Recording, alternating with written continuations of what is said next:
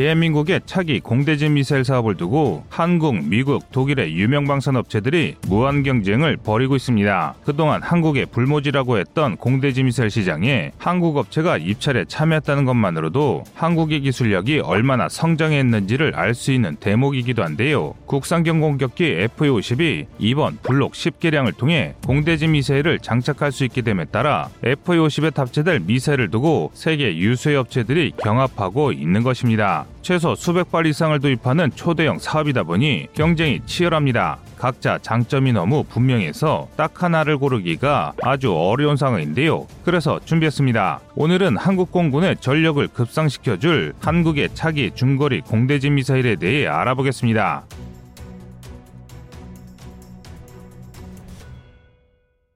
FA-50은 훈련기를 개량한 전투기로 뛰어난 성능을 자랑하며 지속적으로 수출이 상승하고 있는 명품 국산 전투기입니다. 하지만 그동안 아쉬운 점이 하나 있었습니다. 정밀 유도 능력이 부족해 공대지 무장의 사거리가 짧았다는 것입니다. 이 때문에 공격기 편대편성이 제한돼 기체 성능을 제대로 발휘하지 못한다는 지적이 잦았습니다. 그래서 우리 군은 이번 성능 개량을 통해 지대공 공격 능력 향상을 계획하고 있는데요. 그런데 이 계획을 세계 여러 나라가 주목하고 있습니다. 블록 10에서는 공대지 무기 성능을 강화할 예정이고 블록 20에서는 공대공 무장을 AIM-120 암람으로 업그레이드할 예정으로 알려져 있기 때문입니다. 첫 개량인 블록 10 개량부터 성능 향상 폭이 엄청난데요. sniping targeting pod를 장비해 유도 성능이 크게 향상됐습니다. 이 덕에 짧은 사거리를 가진 무기만 사용하던 FA-50도 이제는 수백 킬로미터에 달하는 장거리 공대지 공격 능력을 가지게 되었습니다. 하지만 FA-50 무장 탑재 조건이 까다로워 모든 공대지 미사일을 탑재할 수는 없습니다. FA-50은 pylon의 한계로 2000파운드 약 900kg 미만의 무장만 탑재가 가능합니다. 그래서 대다수 공대지 미사일은 이 사업에서 탈락했고 현재는 세 가지 공대지 미사일이 경합을 벌이고 있는데요. 영국의 유명 군사 전문 매체 제인스는 기사에서 F-50에 탑재될 것으로 유력한 미사일로 JSM, 타우러스 K2 한국형 공대지 미사일을 지목했습니다. 먼저 콩스버그사의 합동 미사일 JSM인데요. 이 미사일의 시작은 특이합니다. JSM의 원조는 사실 공대지용 미사일이 아니었는데요. 처음 이 미사일은 대함 미사일인 NSM이 그 시초였습니다. NSM은 북해의 복잡한 피오르드 해안에서 사용할 것을 상정해서 설계되는데요. 그런데 의외로 이 미사일이 지형 분석이 뛰어난 데다가 정확도도 뛰어나서 하푼의 뒤를 이어 서방 표준 함대 미사일이 되었습니다. 게다가 유도 성능이 매우 우수해 탐지 유도 장치가 지상 표적까지 인식이 가능해 대지 임무의 잠재력을 보였습니다. 이걸 놓치지 않은 콩스버그사는 대함 미사일뿐만 아니라 트럭에 탑재 지대함용 미사일로도 활용했습니다. 그리고 F-35 전투기에 내부 무장창에 탑재가 가능한 미사일을 목표로 미국 레이시온사와 공동 개발했는데 이렇게 탄생한 것이 바로 JSM 미사일입니다. JSM은 길이 4m, 무게 400kg, 탄두 중량 130kg의 소형 미사일이지만 사거리는 고고도 비행 모드 적용 시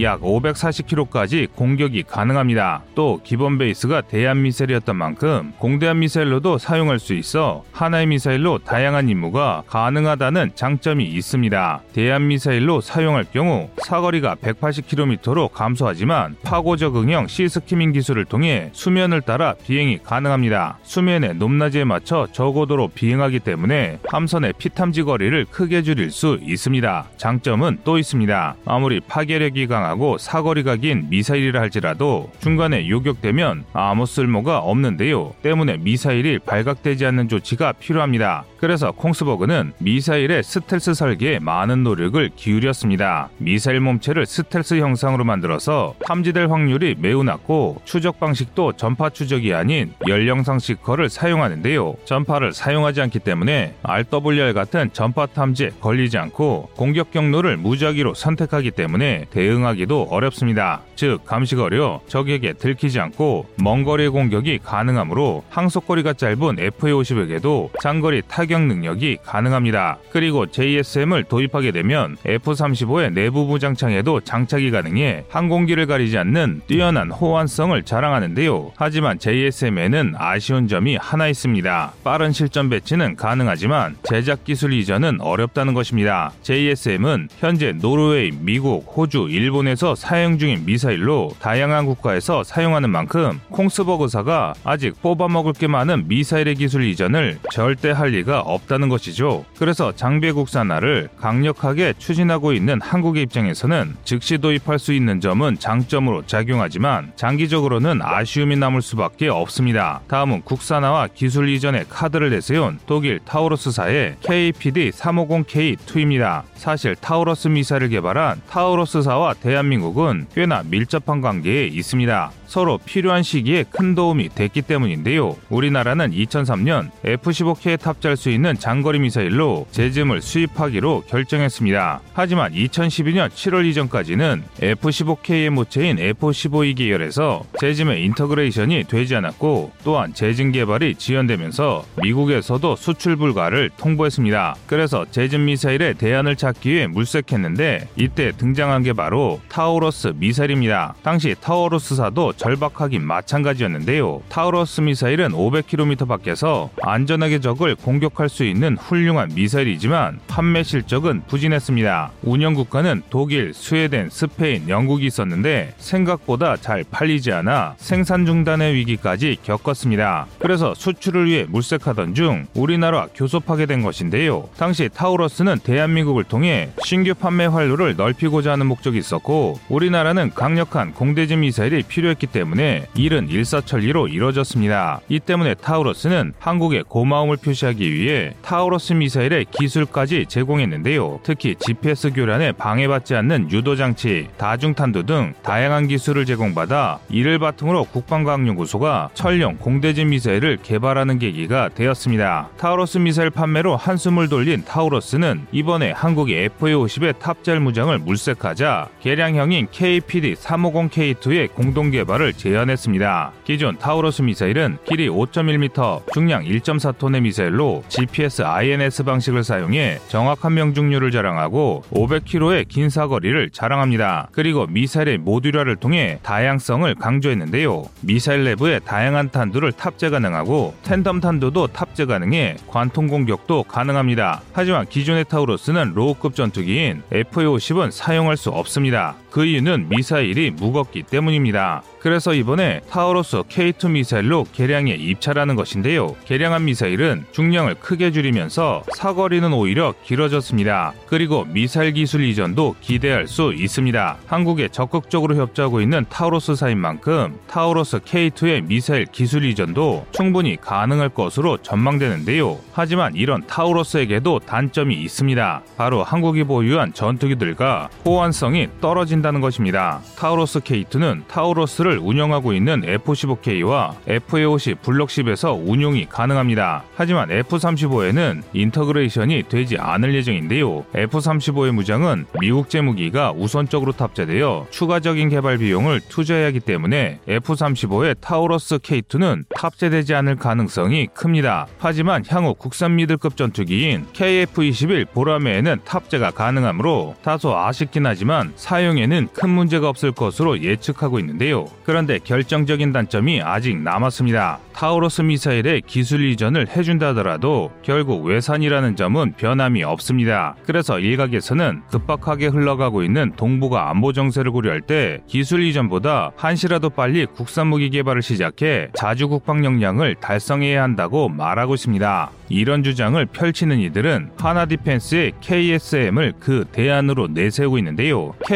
KASM은 DX 코리아 2020에서 한국형 공대지 미사일 KSM이라는 이름으로 공개됐습니다. 이 미사일은 FA-50 탑재를 목표로 개발 중인 무기로 로켓산사의 SOM 미사일의 개량형인 SOM-B2를 기술 도입해서 만들어질 예정입니다. 제작국인 터키는 항공, 탄약, 전자장비 등 광범위한 분야의 높은 기술력을 가지고 있고 한화 디펜스도 SOM 미사일의 검증된 성능을 확인하고 개발을 추진하고 있습니다. SOM 미사일은 로켓산사가 2006년부터 개발을 시작해 2011년부터 배치를 시작했습니다. 2018년에는 시리아 북부 아프린 일대에서 쿠르드족 반군을 몰아내는 터키군의 올리브 가지 작전에 투입되어 임무를 성공적으로 수행하면서 그 성능을 입증했습니다. 그 중에서도 한화 디펜스가 도입을 추진 중인 SOMB2 미사일은 길이 3.6m, 중량 660kg에 약 250km 정도의 사거리를 가지고 있습니다. 유도 방식은 GPS INS 방식을 탑재하고 있으며 GPS 재밍 시에도 지역 영상을 통한 위치 수정으로 정확하게 공격을 진행할 수 있습니다. SOMB2는 이중 구조를 가진 텐덤 탄두를 탑재했는데요. 전체 대전차 유탄과 비슷한 구조로 1차 탄두가 폭발한 이후 2차 탄두가 폭발해서 더 큰 피해를 입힙니다. 탄두가 두 번 폭발하기 때문에 콘크리트 강화 구조물도 쉽게 관통할 수 있어 관통 성능이 매우 뛰어난데요. 이외에도 F-35에 탑재하기 위해 내부 모 장창에 들어갈 수 있도록 개량한 SOM J 버전도 개발한 만큼 F-35와 같이 사용할 수 있게 개량하는 것도 가능합니다. 또한 로켓산에서 기술을 이전받아 제작하기 때문에 기술 경험이 쌓여 추후 국산 공대지 미사일 개발에 경험치를 쌓는 이점도 있습니다. 하지만 다른 미사일들에 비해 상대적으로 짧은 사거리가 단점으로 꼽히고 있습니다. 그런데 다행히 국산 미사일이기 때문에 이 문제는 극복이 가능한 문제입니다. 그 사례로 제즘 미사일처럼 사거리 연장형을 개발할 수 있기 때문인데요. 제즘 미사일도 초기형은 사거리가 370km에 불과해 성능 대비 사거리가 부족하다는 논란이 있었습니다. 하지만 제즘 이엘로 개량에 사거리가 무려 900km까지 크게 향상되었습니다. 그래서 군 전문가들은 SMB2도 동일할 것으로 예상하는데요. 특히 터키도 SOM 미사일 사거리 개량에 적극적인 자세를 보여 사거리 문제는 충분히 개량을 통해 해결이 가능할 것으로 전망됩니다. 그러나 긍정적인 전망에도 불구하고 KSM에는 큰 문제가 있습니다. 바로 개발 기간입니다. 다른 미사일과 달리 KASM은 이제 개발이 진행 중인 상태여서 즉시 도입은 어려울 것으로 예상되는데요. 타우로스의 기술을 바탕으로 개발 중인 천령 미사일도 2018년에 개발을 시작해 2028년 완료가 목표입니다. 즉 10년이 걸리는 것을 감안하면 KASM은 국산화가 가능하다는 장점이 있지만 그만큼 즉각적인 도입은 어렵다는 것인데요. 이 때문에 우리 공군의 현명한 선택이 요구되는 상황입니다. 부디 우리 군 당국의 신중하고 현명한 선택으로 한국에게 가장 잘 맞는 공대지 미사일을 선택하길 기대하겠습니다. 여러분의 생각은 어떠신가요? 시청자님의 의견을 댓글로 남겨주시기 바랍니다. 여러분의 좋은 의견이 좋은 영상을 만드는데 많은 힘이 됩니다. 이상 꺼리투브였습니다.